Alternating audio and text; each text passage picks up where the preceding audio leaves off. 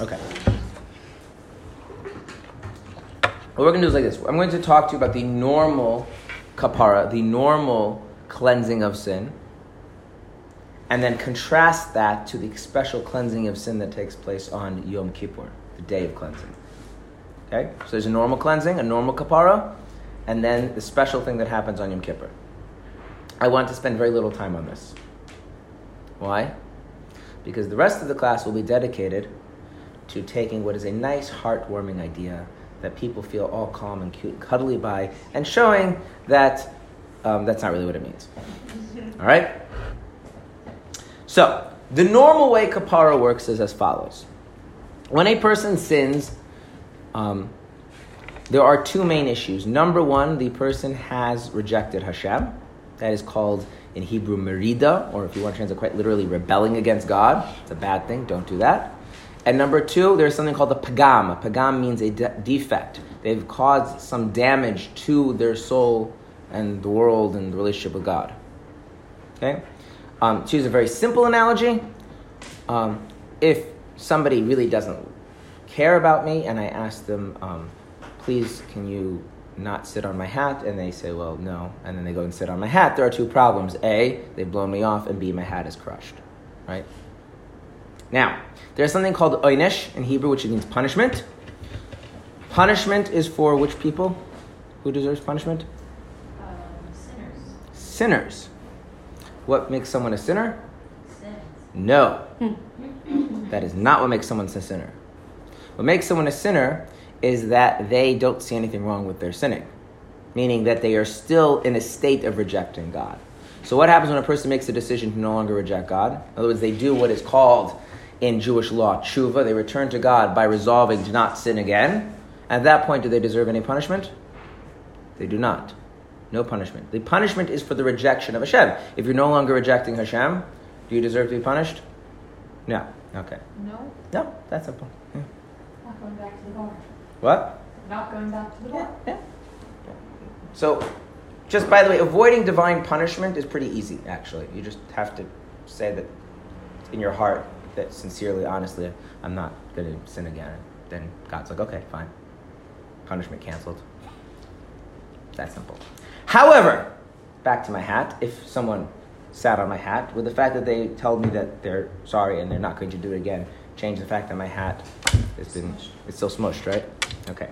The damage done to the soul, to the connection to God, does not sh- get undone simply because God forgoes the punishment. Okay. So then there's this other thing, which is kapara, which is that God cleans away the sin, repairs the damage caused by the sin. Okay. Now, there's a very important rule I want you guys to have in your head. If you're being punished, it's not kapara. If it's kapara, you're not being punished. Because here's the rule. Who does God cleanse the sins for?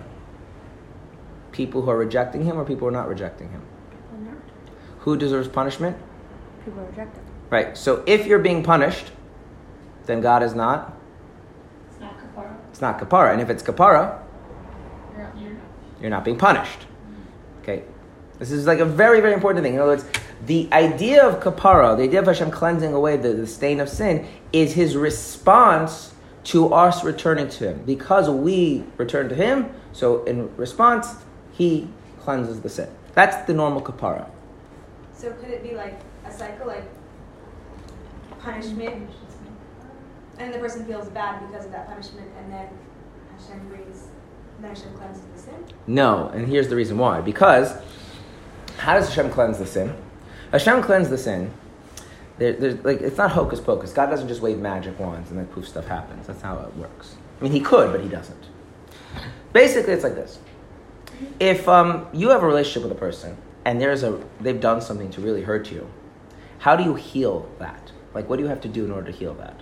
And let us pretend it is not something you don't care about, right? It's like that's like, oh, it's not a big deal. It is a big deal. They hurt you, and it, it matters, right? Now, you're not just going to not hold it against them, right? Not holding it against them is like not punishing them. I don't mean that. You're really going to heal. How do you do that? Anyone know?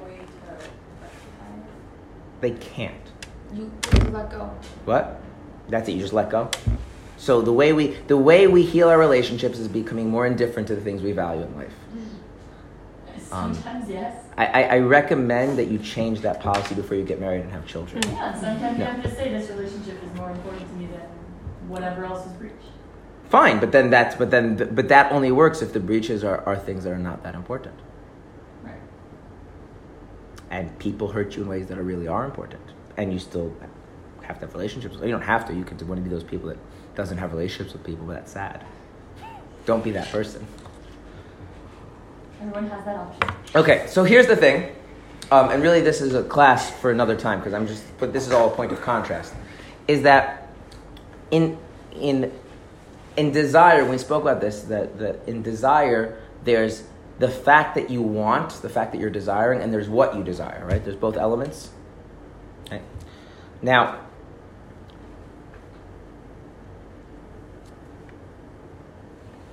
When you feel very strongly what you desire, that actually constrains you, it limits you. Because if you're not getting what you want, then how do you feel? Upset. On the other hand, if you feel very strongly the desiring itself, that actually moves you past those limitations. In fact, that's why sometimes, this is this is a, this is easier to understand, although it's not necessarily a positive example, that's why sometimes our desires get in the way of getting what we desire. For instance, let's say you have a question and you really want to know the answer.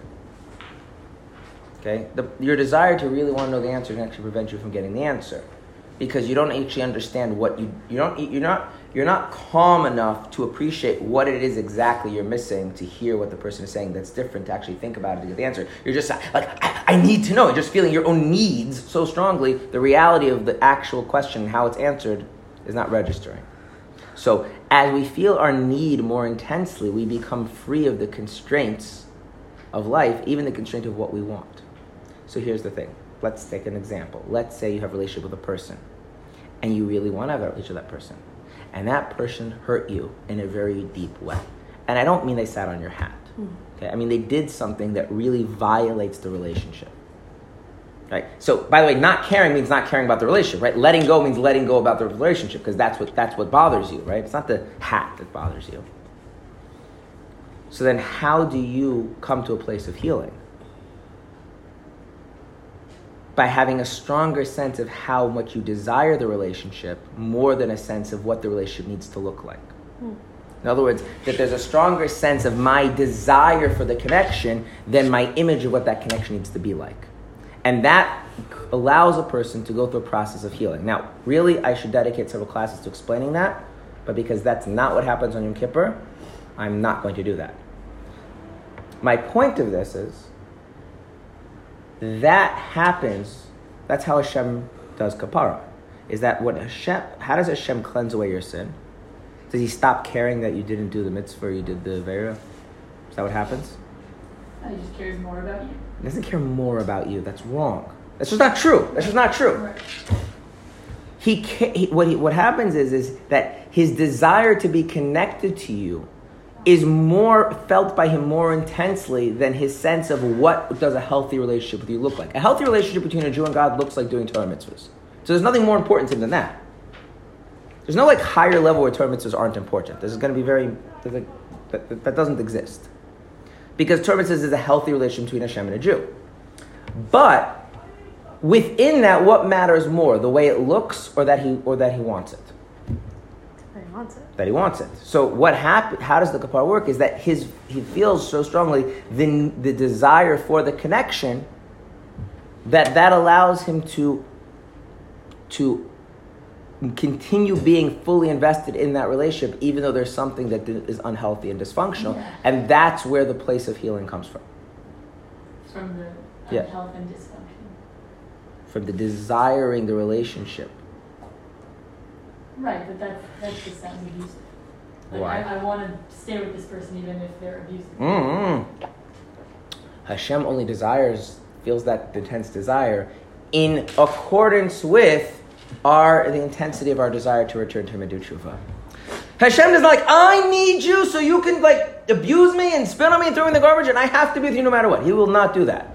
But if I have sinned, and I don't just say, you know what, God, you're the boss, I don't want to mess with you, I'll do what you say. But I really, even though I I I I messed up this relationship, but even though I messed it up, I still want it, and I'm willing to do whatever it takes. I I I need it. If I need it, then Hashem will reveal that He needs it, and that's where the healing comes from. So His desire is is reflecting my desire, which means kapara comes in proportion to your tshuva. Even though God is the one who does the kapara and cleanses away the sin, but whether that intensity of desire comes to the person or not depends on how intensely and how authentically they desire to return to Him. And so if your tshuva is just that technical, well, I'm not going to sin anymore because I don't want to get I don't want to get punished, should you expect much kapara to come? No. If on the other hand, it's like, how could I have been so foolish to throw away the most important relationship in my life? That's where your tshuva is coming from. Then should you expect a lot of kapara pretty quickly? Yeah. That's how it normally works. Without Yom Kippur. That's just that's, that's the normal structure. Good? So the idea here is normal kapara, normal cleansing of sin, is based on God's ex, um, uh, intense desire to be connected to us, even though that connection has become dysfunctional. And that is His response to our intense desire to reconnect Him, even though the relationship has been dysfunctional. Are there any questions on, on, on the basic idea? There's a lot of stuff we could talk about, because, but I don't want to I don't get too into it because I do want to get to Yom Kippur. Yeah. Um, Hashem is always still going to be our Hashem, no matter like how much of a relationship we have with Him. We'll get to that soon. Okay. Now, on Yom Kippur, the kapara works very differently. On Yom Kippur, the kapara works as follows. There is a level of our connection to Hashem, as we discussed in the previous classes, that is not based on desire. Right? Desire is how we connect to things other than ourselves, right? Every relationship you have with another person is desire-based, with the exception of yourself, your parents, your children. Right? That's it. Every other relationship, if you don't desire, you have no connection. Parents to children, children to parents, being an extension of self to self, there's a connection whether or not you desire. Okay. So on Yom Kippur, what happens is Hashem reveals that our sins never separated us from Him. Because since the connection was not based on His desire to have a relationship, the relationship being dysfunctional isn't the separation. This is Yom Kippur. On Yom Kippur, the idea of kapara is like this. It's not that we've sinned and the sin is being washed away and healed. The idea is that Hashem reveals that the sin never separated us to begin with.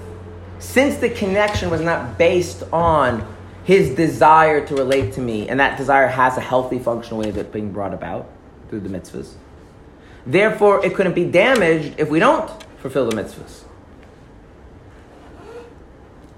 Am I connected to my Father because He has a desire for me? The answer is no. So therefore, if I fail to meet any of His desires, in fact, He has become repulsed by me, have we stopped being connected because of that? No. So we're always connected, no matter what. And that's what's special in Yom Kippur. In Yom Kippur, the removal of sin is not healing the dysfunction in the relationship because of His stronger, intense feeling of desire to connect. It's revealing that we were never separated by sin to begin with. No matter how much you sin, you're always connected to God no matter what. That's Yom Kippur. One second, I'll get to that. By the end of the class, you'll be like, I don't know if we can do Yom Kippur every year. It's too much. Mm. So it's a nice... The, what? He reveals to us how His desire for a relationship with us is, no. is not what... No. It's, it's not what connects us. Yeah. Connects us to Him. Yeah. And so therefore, if we've... If we've, if we've created distance by by violating His desire, that doesn't mean we're separated. If the desire didn't connect us, then then then transgressing that desire doesn't separate us. And that's because Hashem is an we are an extension of Hashem. So that's right. It's like yeah, right. right. He we and he and us are united in essence, and so therefore it's not based on desire. We're always connected. It doesn't matter how many mitzvahs you do. It doesn't matter how many sins you do. We're always connected, and that's what's revealed on Yom Kippur. And like if I was a regular Chabad rabbi, then we would talk about the essential bond and how beautiful it is and how wonderful it is, and we're all very inspired and blah, blah, blah, blah, blah, blah, blah. You hear the sarcasm in my voice? Okay, good. Now, That's all true. What I said is all true. I'm saying you have to hear the sarcasm through. Um, so the message of Yom Kippur doesn't matter whether you sinned or not, right? That's the big message of Yom Kippur. That that's off, right? That can't be what. The, so there's something missing about this idea, right? Okay, so what we're going to do now in the class is take this wonderful, beautiful idea that we are united with Hashem in essence, and it doesn't depend on His desire, it doesn't depend on our desires, so therefore mitzvahs don't bring us closer, averias don't separate us, and blah, blah, blah, blah, blah, and say, okay, what, what's really going on with Yom Kippur? Because Yom Kippur is a day of tshuva, it's a day of confessing our sins, it's a day where we're like supposed to like, you know, something's supposed to happen. Okay, so we're going to start with a halacha. There's a law in the Torah, which is... It's disputed in the Gemara and the Talmud, but the, we follow the, the majority opinion, which is you only receive the kapara, the cleansing of sin of Yom Kippur, if you have already done tshuva. Yom Kippur mechaper l'shavit. If you did tshuva, your sins will be cleansed away. If you didn't do tshuva,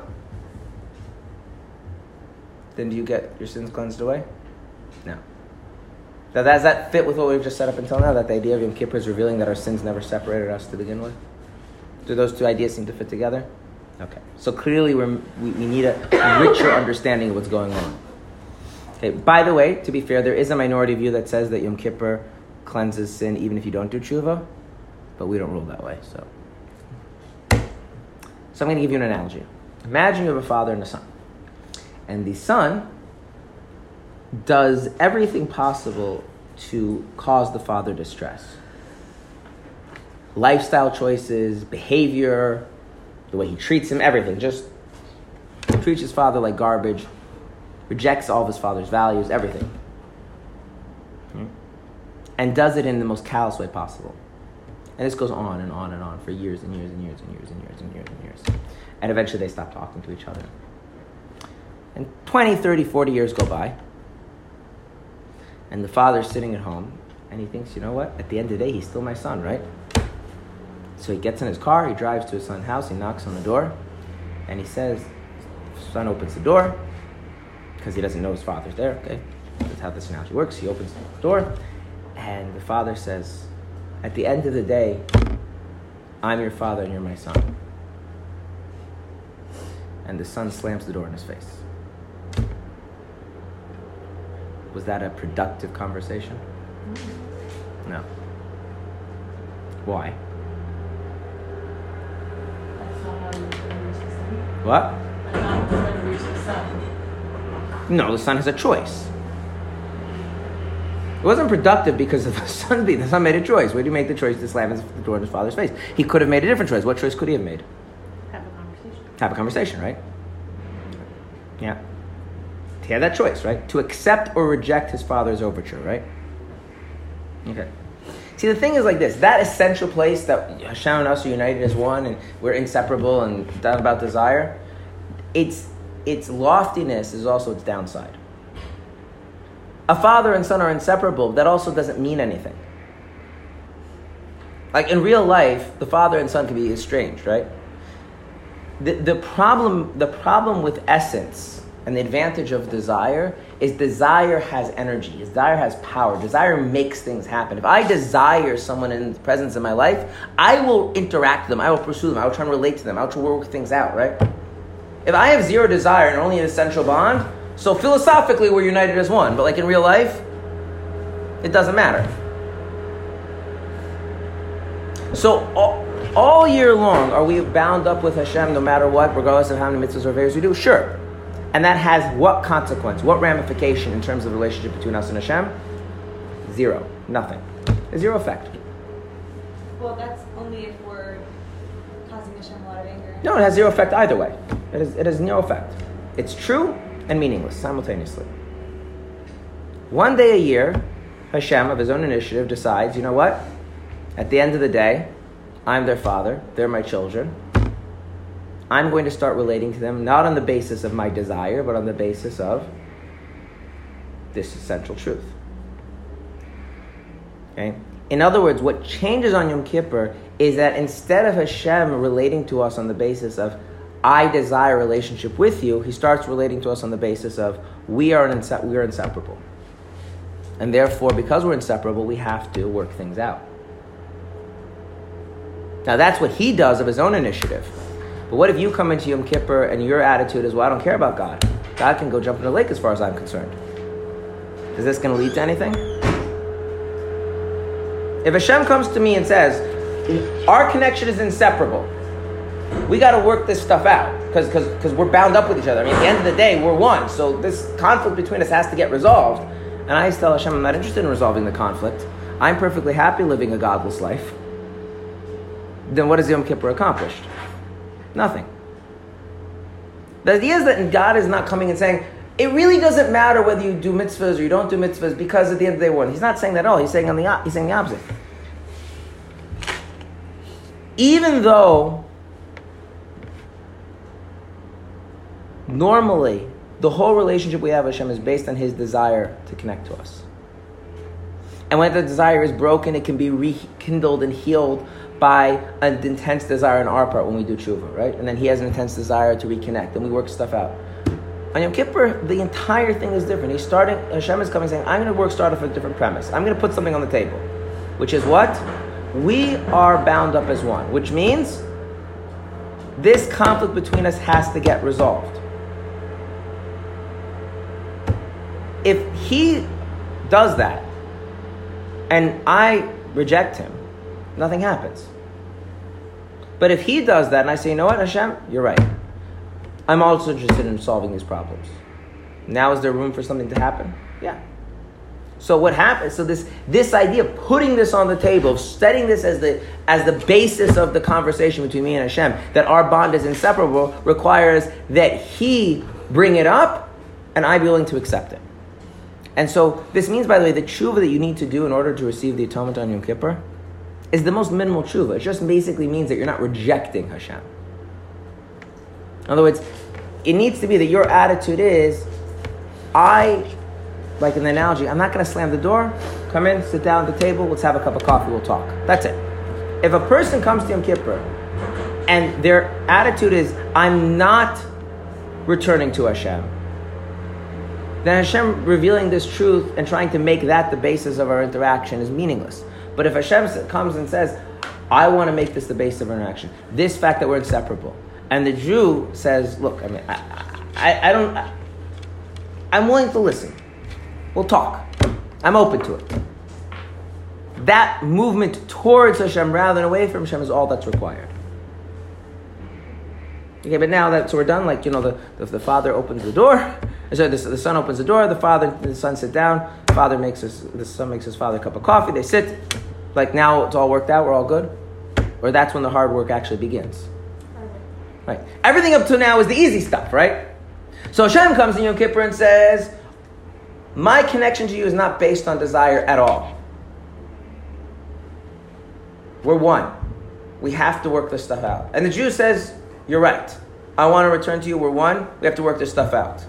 So now we have a basis. We have a, we have a, we use the word, we have a safe space to work stuff out because we're both acknowledging that at the end of the day, our bond can't be broken. Now that that's in place, what do you have to do? Now you have to do serious tshuva. Heartfelt, gut-wrenching tshuva. There's an interesting halacha that the Rambam says. The Rambam says, Maimonides says, that there is a requirement that a Jew do tshuva on Yom Kippur. You are halachically mandated to do tshuva on Yom Kippur. Are you mandated to do tshuva during the ten days of tshuva? No, it's just like, it's more effective, right? Because as we spoke about yesterday, Hashem is like, he's really he's really putting out how much he desires to connect to you, how much he's there for you, and so it's more effective. On Yom Kippur, there's a requirement to do tshuva. Why? Why is there a requirement to do tshuva?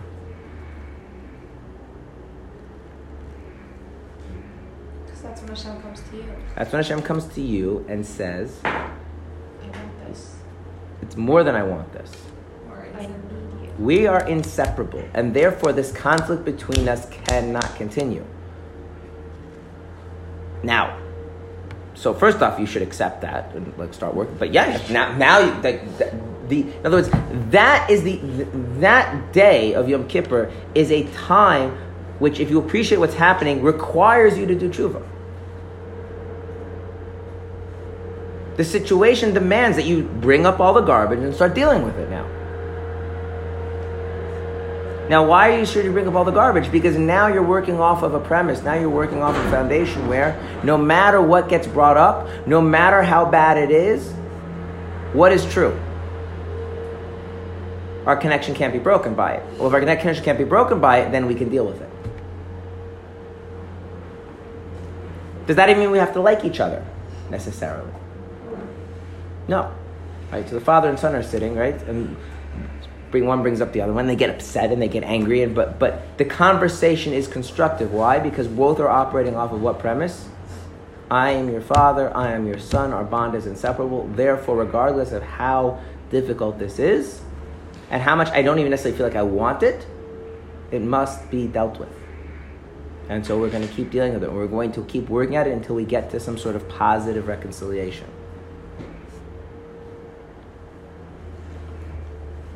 So, is the idea that we have an unbreakable bond that doesn't depend on our sins, is the message from that, well, it doesn't matter whether you sin or not? No. The message is, no matter how much you sinned, there's a part of you that's always connected, and so there's a basis for dealing with anything. Everything can be put on the table. Everything can be addressed. Everything can be dealt with. Yeah? There's some stuff in a relationship based on desire, like you just don't desire to connect strongly enough to bring up that kind of conflict, right? Here's a here's an unfortunate truth about, about close relationships, marriages, deep friends. Sometimes people hurt you really, really deeply. By the way, not even intentionally.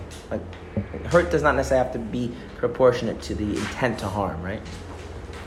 And there can be a point at which you realize that you desire the relationship, and the only way to make that relationship continue is just to not pay attention to the pain. Not that pain doesn't bother you, just don't pay attention to it. Because you don't desire the relationship enough to actually deal with the pain, but you desire the relationship enough that you don't want the pain to destroy it, so what do you do? You put it aside. And that's the, the nature of desire is, no matter how much the desire is, it, it's a limited thing. And so there's always the possibility that certain things that I don't have the ability to deal with. But the idea that the, um, there's an unbreakable bond, it wasn't forged on desire, so so being disappointed, having my desires dashed doesn't doesn't jeopardize it, means there's no limits that what can be brought up. There's no there's, there, there's nothing that is unsafe to have a conversation with Hashem about. Now, what does that make Yom Kippur into? A celebration of our inseparable bond, or a day of a lot of hard work? Or both? Right, I mean, you, you have to do both, right? You have to appreciate, you have to value that bond. Okay? So now what we've done is we've turned Yom Kippur into like this freebie where there's a deep essential bond. He's always our God, we're always his people, it doesn't matter. In fact, do we have a machzor here? I meant yeah. to print out something from the machzor. Um, so if you could get me a, Rosh, a Yom Kippur machzor, just want to show you um, a, a, a particular section. I should have made copies, but... This is the most constant, this is the, the like one of the most, we, we say this prayer over and over again throughout Yom Kippur. Okay. And it's in English, so I could just read the English to you instead of, you know, doing my own ad hoc translation. Okay. We are your people, you are our God. We are your children, you are our Father. We are your servants, you are our master. We are your congregation, you are our portion. We are your inheritance, and you are our lot. We are your flock, and you are our shepherd. We are your vineyard, and you are our watchman. We are your handiwork, you are our creator. We are your beloved ones, and you are our beloved. We are your treasure, and you are our God. We are your people, and you are our king. You are our cho- you, we are your chosen people, and you are our acknowledged God. How's that sound? Lovely. Sounds lovely. You want to know what the next line is? We are impudent, but you are merciful and gracious. We are, I don't even know what that word means, obdurate, but you are slow to anger. We are full of iniquity, but you are full of compassion. Our days are passing, a passing shadow. You are eternal, your years without end. We have sinned, and we go on to confess our sins in great and great detail for pages and pages and pages. And then after we're done, we then go talk about what kind of punishments those sins would really demand if we were to be punished for such sins. Now that doesn't sound a little bit weird? But what, what's really happening here is, once we have a context of how inseparable and unbreakable our bond is, now, given that we both acknowledge that, what do we have the freedom to do? To bring up all of the different things that are a conflict between us. So the inseparable bond is not a reason to ignore our sins. It is actually a reason to bring them up. And that's the theme. If you look through the machzor, that's how it works on Yom Kippur.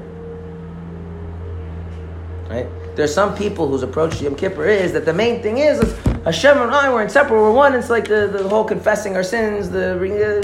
That's not the point. No, it is the point.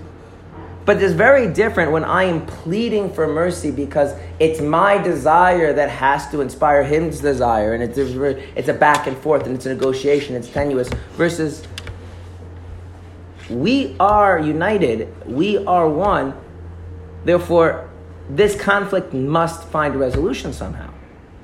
And it, it, it, there's no way there, there's no way it's not going to, because we can't just walk away from each other. Even if we would like to walk away from each other, we can't. So we better figure out a way we could work out, a way to deal with the issues. Which then leads me to another thing. On Yom Kippur, we confess our sins. Now, the Machzor has a, a, a list of sins, a very detailed list. Okay. Why do we need a detailed list of our sins? Why can't we just like, I sinned, I was wrong. Why is that good enough? I didn't take you seriously. I mean, at the end of the day, all sins boil down to one problem. We didn't value our relationship with Hashem, right? At the end of the day, returning to Hashem is about one simple truth. I didn't value this relationship enough, right? So then why why do I have to like run through, I did this wrong, I did this wrong, I did this wrong, I did this wrong, I did this wrong, I did this wrong. It's more sincere when you detail, when you explain what you did rather than like, I'm sorry I hurt you. I'm sorry I hurt you because X, Y, Z. Okay, so... So if you actually look at our look at the confession, so there's actually something very interesting in the confession, which again is something that people often don't notice. Um, the confession that we say, it doesn't really list like sins in like the technical sense. It says, for the sins we committed under duress or willingly, the sins we committed by hard by hard-heartedness, the sins we committed inadvertently, the sins we committed openly or secretly, the sins we committed by improper thoughts, the sins we committed by insincere confession. Are these specific concrete things we did behavior-wise, or are these the way we sinned in terms of the mode? Because here's the thing. Right? There are three levels. If I hurt somebody, okay?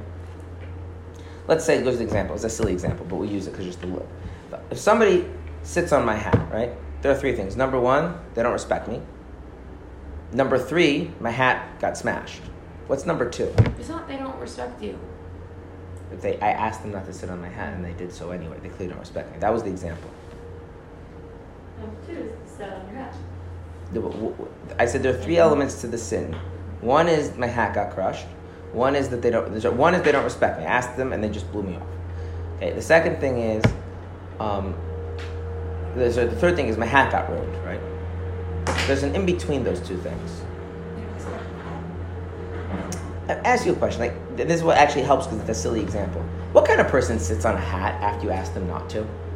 They did it mockingly. Mockingly, right? So there's an in-between thing, right? For instance, I could ask you to stop chewing with your mouth open, right?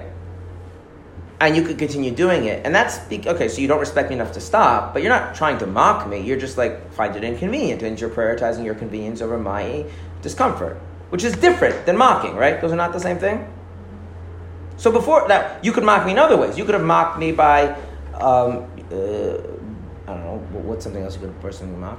Person, you could not respect me, and therefore when you, you, you, you know, make fun of me in the middle of class to mock me, right? So there's an element between just the basic disregard for the person, which is true about any time you hurt another person, you're not you're, you're you're disregarding, you're not respecting them. That's universal. But and then, but before you get to the specific physical act that you did that harmed them, there is a mode of the way you interacted with them. Was it mocking? Was it just prioritizing your own comfort over their pain? Was it was it not being sensitive when you were speaking to them, right? There's there's a lot of different modalities in which we hurt other people, right? And here's the thing. If you're going to actually change, is it enough to deal with the general, I don't respect you enough, I don't value you enough? Is that is that going to work? No. On the other hand, is going through every particular physical act that you did really what needs to be addressed? What needs to be addressed is something in between those two, which is, where is this mockingness coming from? What, why is it? Why is it? And how am I going to change the fact that my convenience just feels more important than your discomfort? And those are two different problems that have two different solutions, right? In other words, if you go into the actual conflicts in a relationship, the the, the actual change doesn't occur only. It requires it only by saying, "I value the relationship. I want it to be good." But jumping to the specific of the thing you did is is is. It's superficial. It's not the point. The actual place where that that that thing, the, the real change occurs, is understanding the soul of what you did. And one of the things we confess for is insincere confession. What is insincere confession? What is insincere confession? Like, what is that? Let's talk about that. What is insincere confession? Not understanding what what you're saying. Yeah. That's insincere confession? Yeah, it's superficial. You're just like, I confess. Am I good now? Like, I'm sorry. Are we good? It's not like, uh, it's not... Is that the only kind of insincere confession there is?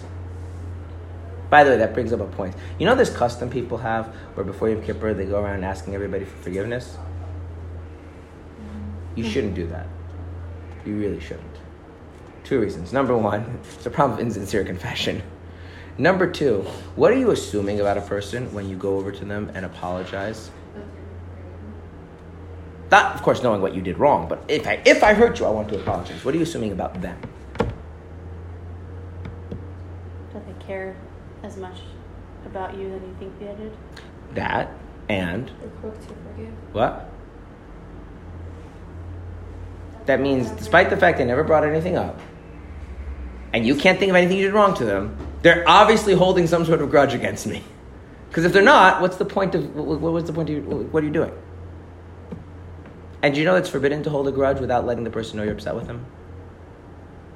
So if I can't think of anything I did to hurt you, if I did, you should definitely apologize, right? If you can know that you, I remember I did this, I hurt you, and, and maybe the forgiveness wasn't hard, I don't know. Uh, that's what I'm discussing. I can't think of anything I did to hurt the person.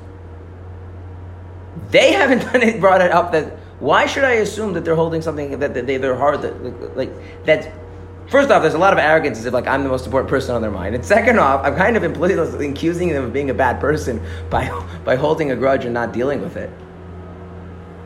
And then on top of that, this is insincere confession because if you can't even think of what you did wrong, then how sincere are you in this whole thing? Insincere confession as in just saying something because it sounds like, like yeah, it sounds good. You don't really mean it, and it's like yeah, guess yeah. At what you did yeah. to Yeah. Now, if you know they're upset with you, that's very different. If you know they're upset with you, you should by all means try and figure out why are they upset with you and talk about it. Okay. But is that the only form of insincere confession? Like you're saying, I'm sorry, and just, is that good enough? Are there any other kinds of insincere confession? Where you don't actually believe what you did was wrong. We don't believe we did what was wrong. You don't believe that you're actually going to change. You don't believe you're going to change. And I believe it's wrong. Or you know you're not going to change. I'm not planning on changing, even though I would like to change, but I'm planning on not changing because it's too hard. Yeah? Or, how about this? This is a little more subtle one. I feel I can manipulate you into forgiving me by showing enough emotion. Hmm. But not actually feeling it. Would you take this idea of insincere confession? There's a whole world of insincere confession, right? It all fits under a basic genre, which is like, instead of acknowledging that you hurt somebody and trying to heal, right? You're just trying to cover your own basis without actually acknowledging the reality of what you did to them, right? But that has a, that's a particular way of being. That's a particular way of relating to somebody, right? And it comes up in a lot of different areas, a lot of different things, right? And that's not going to change unless you face the fact that, oh, yeah, I do that. And I do it with God. But by the way, we do this very much with God. Have you ever had this thing where you pray and you like, in your mind... you, like, it's often happens if a person wants something, but not only if you want something, you're praying and you really want something. And you know you're, like, not the holiest person in the world. And so you, like, really, like, try and, like, put put on your best, I'm a good person and I'm sincere and I really will change. And I, I you know, and you're, like, you're, you're like you're, you you start begging and pleading and arguing and justifying with God that, that really, really, you ever do that? Okay. Why is that insincere confession? Trying to get something. Well, it's a little bit deeper with God. Does God? He's God, right? He knows. So, who knows you better? You or him? Him. Okay. So, do you have to... The very notion of putting on a presentation for him mm. is is completely devaluing that he's God, right? Mm. I mean, I have to bring myself to that place, not show him I'm in that place. The whole notion of showing him anything is an insincere confession. They're all like that.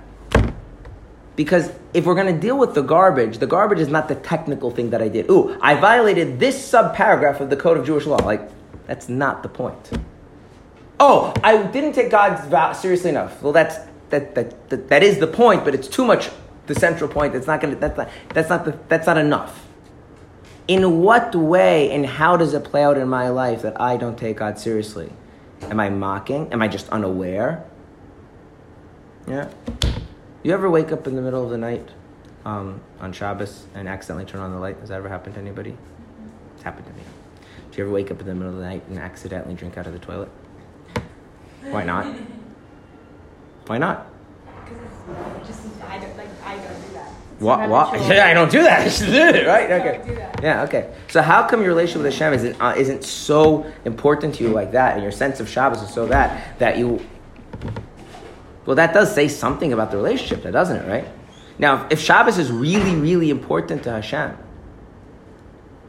it's very intimate, yeah? It's very personal, yeah? Sorry. And I can forget Shabbos because I, because I woke up and it was two in the morning. Like, that's a problem, right? It's not a problem about Shabbos per se. It's this, it's the sense of, like, I need to be conscious and on my best behavior and really, like, thinking in order to relate to Hashem. Well, I mean... that. If you have to be on your best behavior to be sensitive to what to someone else, that says something about how you feel towards them, right? How you relate to them, how you conceive of them in your life, right? So if you start going through the different things in confession, it's not about I did X, Y, and Z behavior. It's what was going on inside of me and my life and my relationship with Hashem, other than just the general fact Hashem is not that important to me. And how is that going to change? How am I going to actually fix that and deal with that?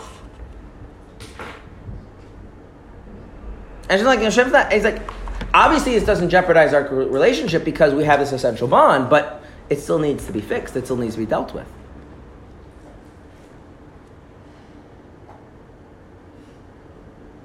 There's an interesting difference between Rosh Hashanah and Yom Kippur. On Rosh Hashanah, we don't mention the fact that we sinned. The simple reason is the day of judgment, so it's like not a good idea to make to make an argument not in your favor. But uh, why, according to Chassidus, don't we don't we mention our sins? We don't confess our sins on Rosh Hashanah, and we do on Yom Kippur. So if you remember on Rosh Hashanah, what are we trying to do? We're trying to bring bring back to ha- to Hashem this notion that we have this essential bond, right? And He should desire us, right? On Yom Kippur, who's bringing up this idea that we have the essential bond? Hashem. So there's a very big difference, right? We're bringing up this idea we have an essential bond, there should be desire. And Hashem, that's Rosh Hashanah. And Hashem comes back, we have this essential bond, then we better deal with our problems. And so if you, on Rosh Hashanah, there isn't that, there isn't this, there isn't the space to deal with that. There's a really basic question like, do I want to relate to him? Does he want to relate to me? Like, that's the issue. Bringing up how it hasn't worked in the past is actually counterproductive to that. But once it's clear to both of us that we have this bond, we have this thing, and therefore the problems need to be addressed, then we should bring up which problems? Problems that we did. All of our problems. And all of our problems is not the particular technical thing we did wrong, but that that the way that wrongness features in our life, the way we live that. And yeah, to figure out how I'm going to change it and how I'm not going to let that stand in the way of my connection with Hashem, and, and to, to, to, to really address those things from a place of safety, knowing that the relationship cannot be jeopardized by these things, so then for it to be healed, therefore it can be fixed. By the way, once we've done that whole thing, right, which we do Friday, which we do the night of Yom Kippur in the Marav service, what happens next? We then do it again. How many times do we do this on Yom Kippur, by the way? Actually ten, because each prayer we do it twice. So once you finish, you do it again, and again, and again, and you keep doing it until when? Uh, until Neilah. Until Yom Kippur is over. Why? Why? Why? Oh, like I did it already. I went through all the issues and all the things. And I, I mean, I didn't... So if I did all of that, then why do I need? Why do I need to then go through the whole thing a second time, and a third time, and a fourth time, and a fifth time, and a sixth time, and a seventh time, and eighth time, and ninth time, and tenth time? To show your commitment. I have to prove to Hashem that I'm really committed. He doesn't know that. Well, prove to yourself. Prove to Hashem. Prove to myself. I'm gonna, I'm gonna hold off on the answer to that and bring up another interesting halacha about Yom Kippur. The Rambam says that you have to confess and do tshuva for all of the sins you've ever done every Yom Kippur. Even though you did it last year, you still have to do it again this year. Why? So let's go back to the analogy with the father and the son, right? The father, the son, they're sitting there having that cup of coffee. They have a conversation, an honest conversation about all the stuff between them. And that takes, what, six, seven, eight hours, right? So one of those conversations. In the end, they get to some good place, right? And the father goes home, and, uh, yeah, Baruch Hashem, their, you know, relationship is now, they have a relationship, right? It's good. A year later, are they in the same place they were a year ago? No. And now that they're in this new place, the way they dealt with those issues a year ago, is that good enough? So do they need one of those conversations again? So the father comes, he knocks on the door and says, "You're your father, you're my son. We should have one of those talks because we're, you know, we have to, we we'll have to, we'll have to talk about the same things, but from a different place because we're in a different place." And so once again, the way in which we found healing and progress and some sort of constructive way forward was true for where we were then. But that's not true for where we are now, because our relationship has improved over the year. Yeah. So wouldn't it matter what, how the relationship went throughout the year? Yeah. I mean, if it got worse, that would be obvious why we need another one of these conversations. So my so point why is why, even if it got better. What? Because... Like a check-in? It's not a check-in, because dealing with something is not just dealing with the thing, it's also the people. When you're dealing with something, you can only deal with it from the place at which you are actually present, where you're holding in life. I'll give you just a very, very, just like an interesting observation. In the Siddur, the way the sages structure the Siddur is that after we ask God for our needs in Shmon Esrei, we confess our sins. It's called Tachanun. I don't know if you noticed this, but it's a weird thing. Now, let's just imagine this for a second. Right? You smashed your parents' car.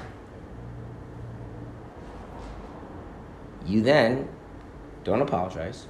You go to your parents, ask them to pay for a trip to Israel. Mm. And after they say yes, they say, "Oh, by the way, I'm sorry for smashing your car." Does that sound like a normal way to interact with a person? So why why is confessing the sin? And confessing the sin should be the first thing, right? When you get closer, you real you realize that stuff that you didn't realize was a problem, you start realizing how it's a problem. Now that you had this face-to-face with Hashem and you feel closer, things you didn't realize were problematic, you now realize are problematic. Right?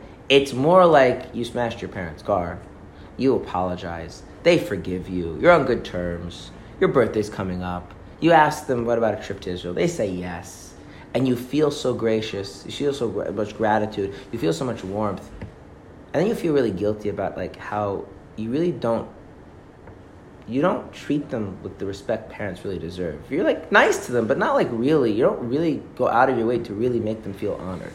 And you feel a little embarrassed by that, right? That would be more what it's like. You know, it's, the closeness makes you more sensitive. So if you, if the father and son worked in a relationship throughout the year, then the way they dealt, the way they processed, the way they they they found some reconciliation around these issues isn't as relevant, isn't sufficient the subsequent year. So what do they have to do? They have to have that same conversation again, but on a different level, which means that you need to set the same the same foundation again, that everything be put on the table because our bond is unbreakable. So let's deal with this stuff. And so what the Rambam is saying is that if you're really saying that we have an obligation to deal with all the stuff between us and Hashem, don't think just because you dealt with it last year means it's fully dealt with. It was dealt with on the level you were last year, but now it lives on a different way. Right? This is what David HaMelech said. King David says, "Chatasi nagdi samin." My sins are always opposing me. Meaning, what point? At what point does the sin disappear? Does the conflict? Does the, the, the does the issues of the past vanish as if they never existed? Doesn't happen. The relationship finds ways of dealing with it so that it's not a problem. And if I've dealt with it on one level, as my relationship gets deeper and better, I need to deal with it on a deeper level. I appreciate the, the, the harm in a deeper way. And there, there's more, there's more um, it, it, it's more subtle, it's more sensitive, it's, it's not as necessarily as, as, as as crass and as, oh, I did the wrong thing and that's it. In the machzor, Al Chait comes after what? Al Chait comes after Kiyonu Amecha. You know, Kiyonu Amecha. Like I'm saying, context-wise, like you're saying. Which like, one? The Al Chait of, of, of... How does that, because you said that the closer you get to someone, the more you realize... Oh, Tachanun, ta- the Tachanun, the daily Tachanun comes after Shmon Esrei. Shmon Esrei is the closest you are to Hashem and davening, and then you say Tachanun is weird. That's why. So, every Yom Kippur, since... ideally, hopefully we are closer to Hashem. We need to now re- deal with all of our past conflicts with Hashem on the level we're living now. And so again, we have the same process. Hashem reveals, says, look, we have this fundamental connection. Let's set that on the table. Let's start from that. And we, hopefully, are in a state of tshuva, which means we are interested in returning to Hashem, so we're accepting that. And then we go and... And that also explains why on Yom Kippur itself, as Yom Kippur progresses, why do we keep confessing our sins? Because we keep getting closer. And, and and this opportunity isn't over, right? So I'm not like, oh, it's good enough. I want it to be better. So you, you work on it again.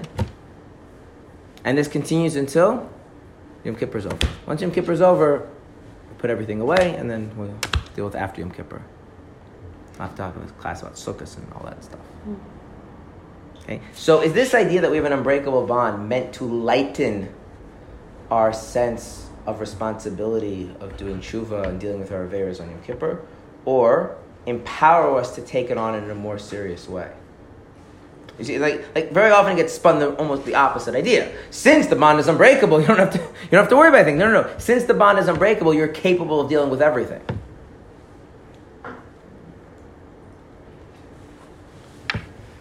Now, what's the most important part of Yom Kippur? Aleinu. Nope. I someone I someone's asked this question and people say like Kol Nidre, whatever, but it's Aleinu. Yeah, it's still wrong. It's not the right answer. Mm-hmm. Kol Nidre, by the way, is very special, but it, it's not the most important part of Yom Kippur. Mm-hmm. Neither is Aleinu. Mm-hmm. Shacharavon. What? Shacharavon, no. Like, if this was the only part of Yom Kippur you observed. Fasting. Fasting. Oh, I thought you meant the... I know. The most important part is fasting. How important is fasting? You can be in bed all day. That's right. Okay? You can be in bed all day. As long as your life is not going to be put in jeopardy, and that has to be with the consultation of a doctor and a rabbi, we're not getting into all those things, the most important thing is fasting. As and and as much as we're describing Yom Kippur, it's a time to work on yourself and blah, blah, blah, blah, blah, and all that stuff, and it's very good, that should never be prioritized over the actual fasting. In fact, there's one thing that Yom Kippur does not atone for.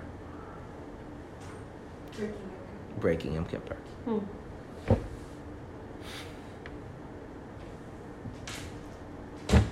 So, fasting is very important.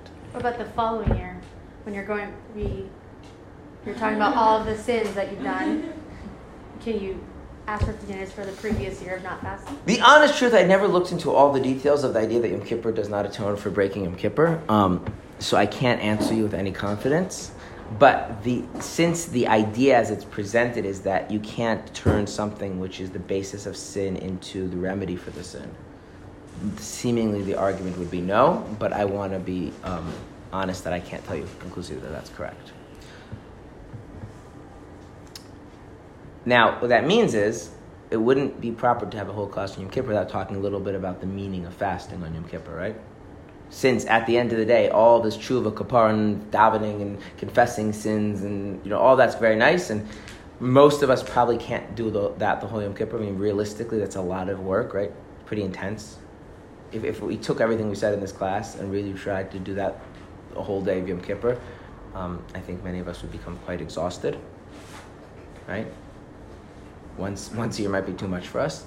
Um, but at least at some point during Yom Kippur, maybe if it's the beginning, maybe it's at the end, you know, assuming you're not literally bedridden in a, in a coma um, or close to it, um, to take some time to try and like do some of this, you know, what we've described about about realizing you have an essential connection and using that to try and figure as, as a base to have an honest mental conversation with Hashem about where the conflicts are and how to go about fixing them. Right. That being said, um, I also want to dedicate a little time, so we only have one class on Yom Kippur, so I'm kind of packing stuff together, um, some of the symbolism of fasting. Now, it's important to realize that fasting in Judaism um,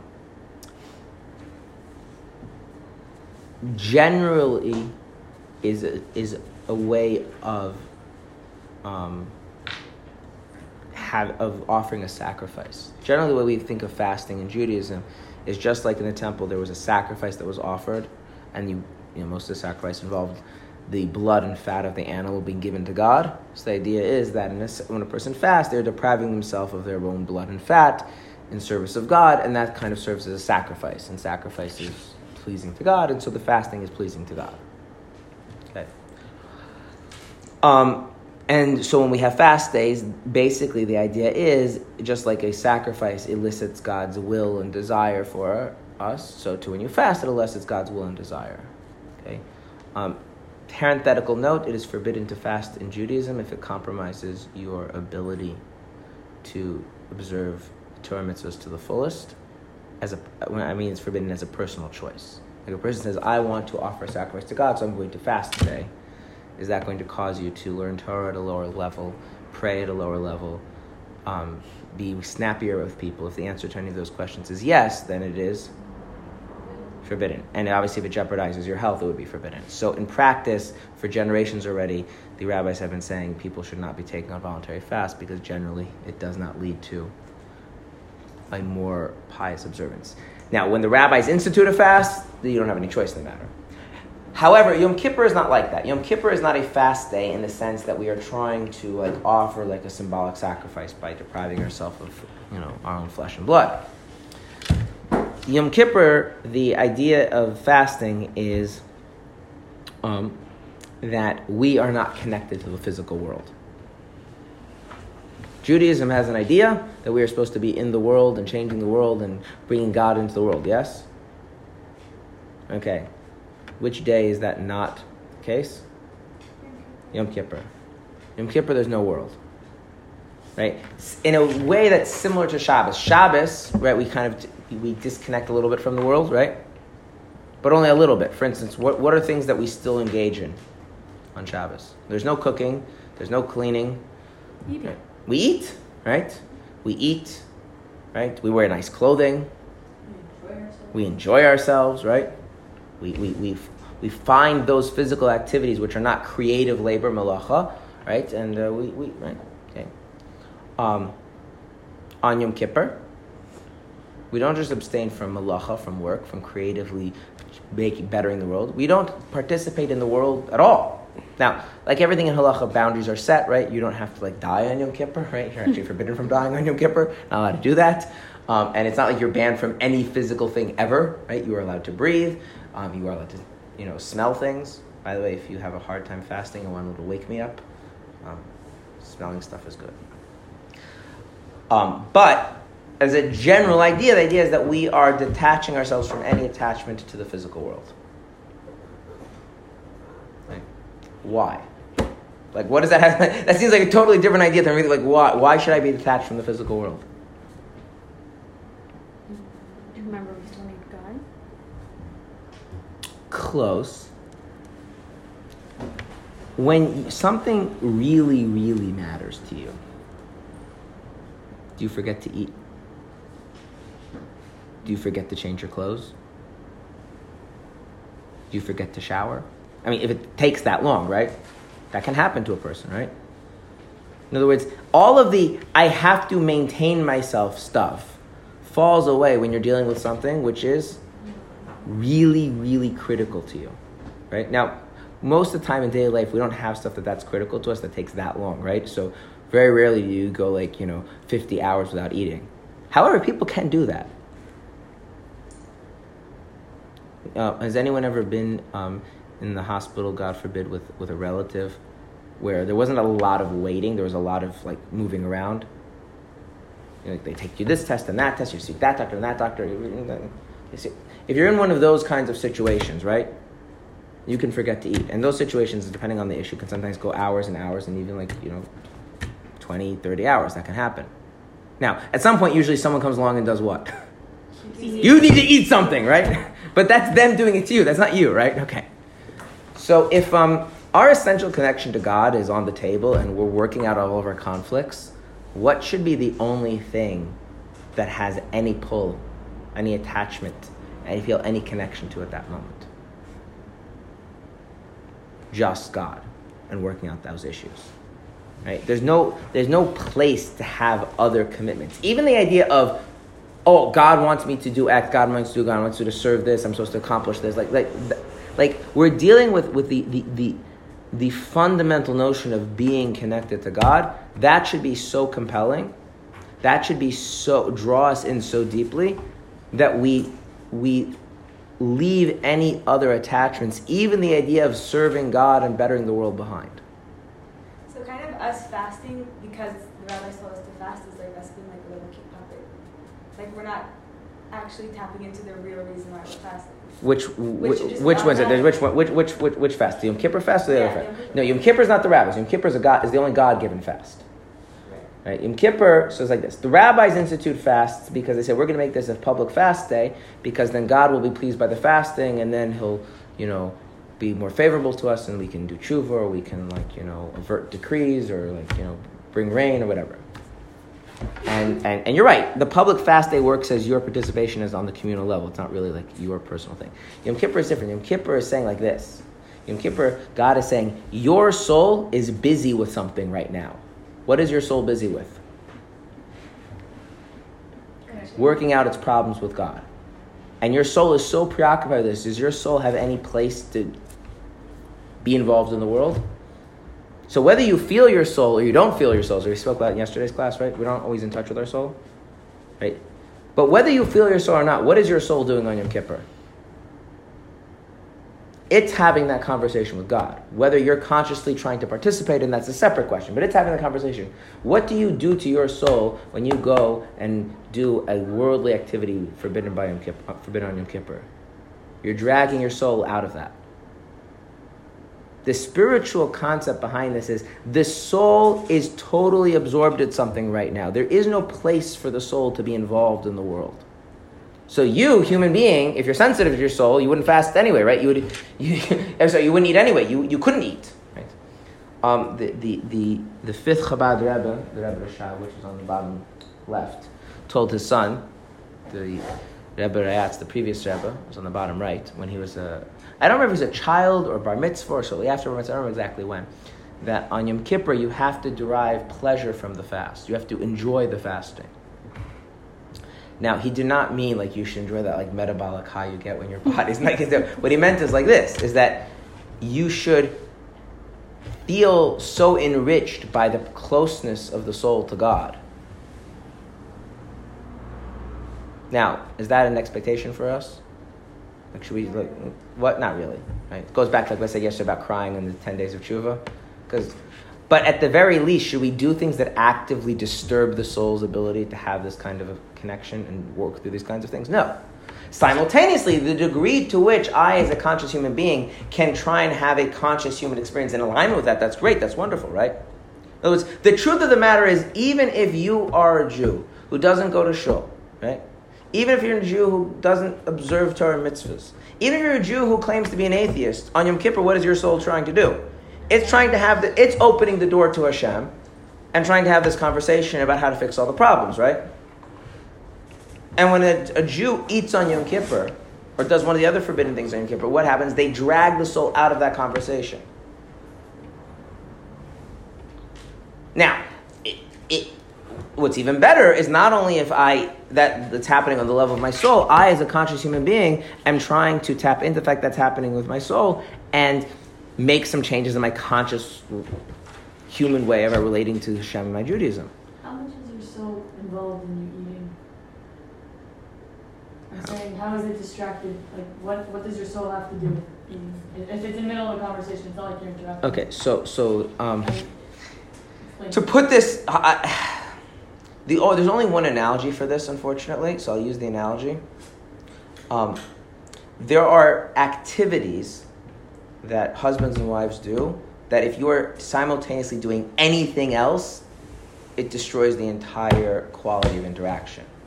That's what's happening between the soul. Like that, that's the analogy that Kabbalist uses, the, the level of connection. That there's a, there's, it, it, it, it, it's demand of the soul is absolute. Yes. And so, and so any kind of attachment, even something minuscule, which is normally not a problem for the soul. Normally our souls are getting along with God very well and doing all sorts of things, and eating and drinking are not problems. The level of absolute engagement that's taking place on Yom Kippur means that anything would interfere with it. Now, there's no like a lot. There's not very good analogies for that kind of stuff, because most things you can do a little bit of multi-thinking, just something else that's not a big deal.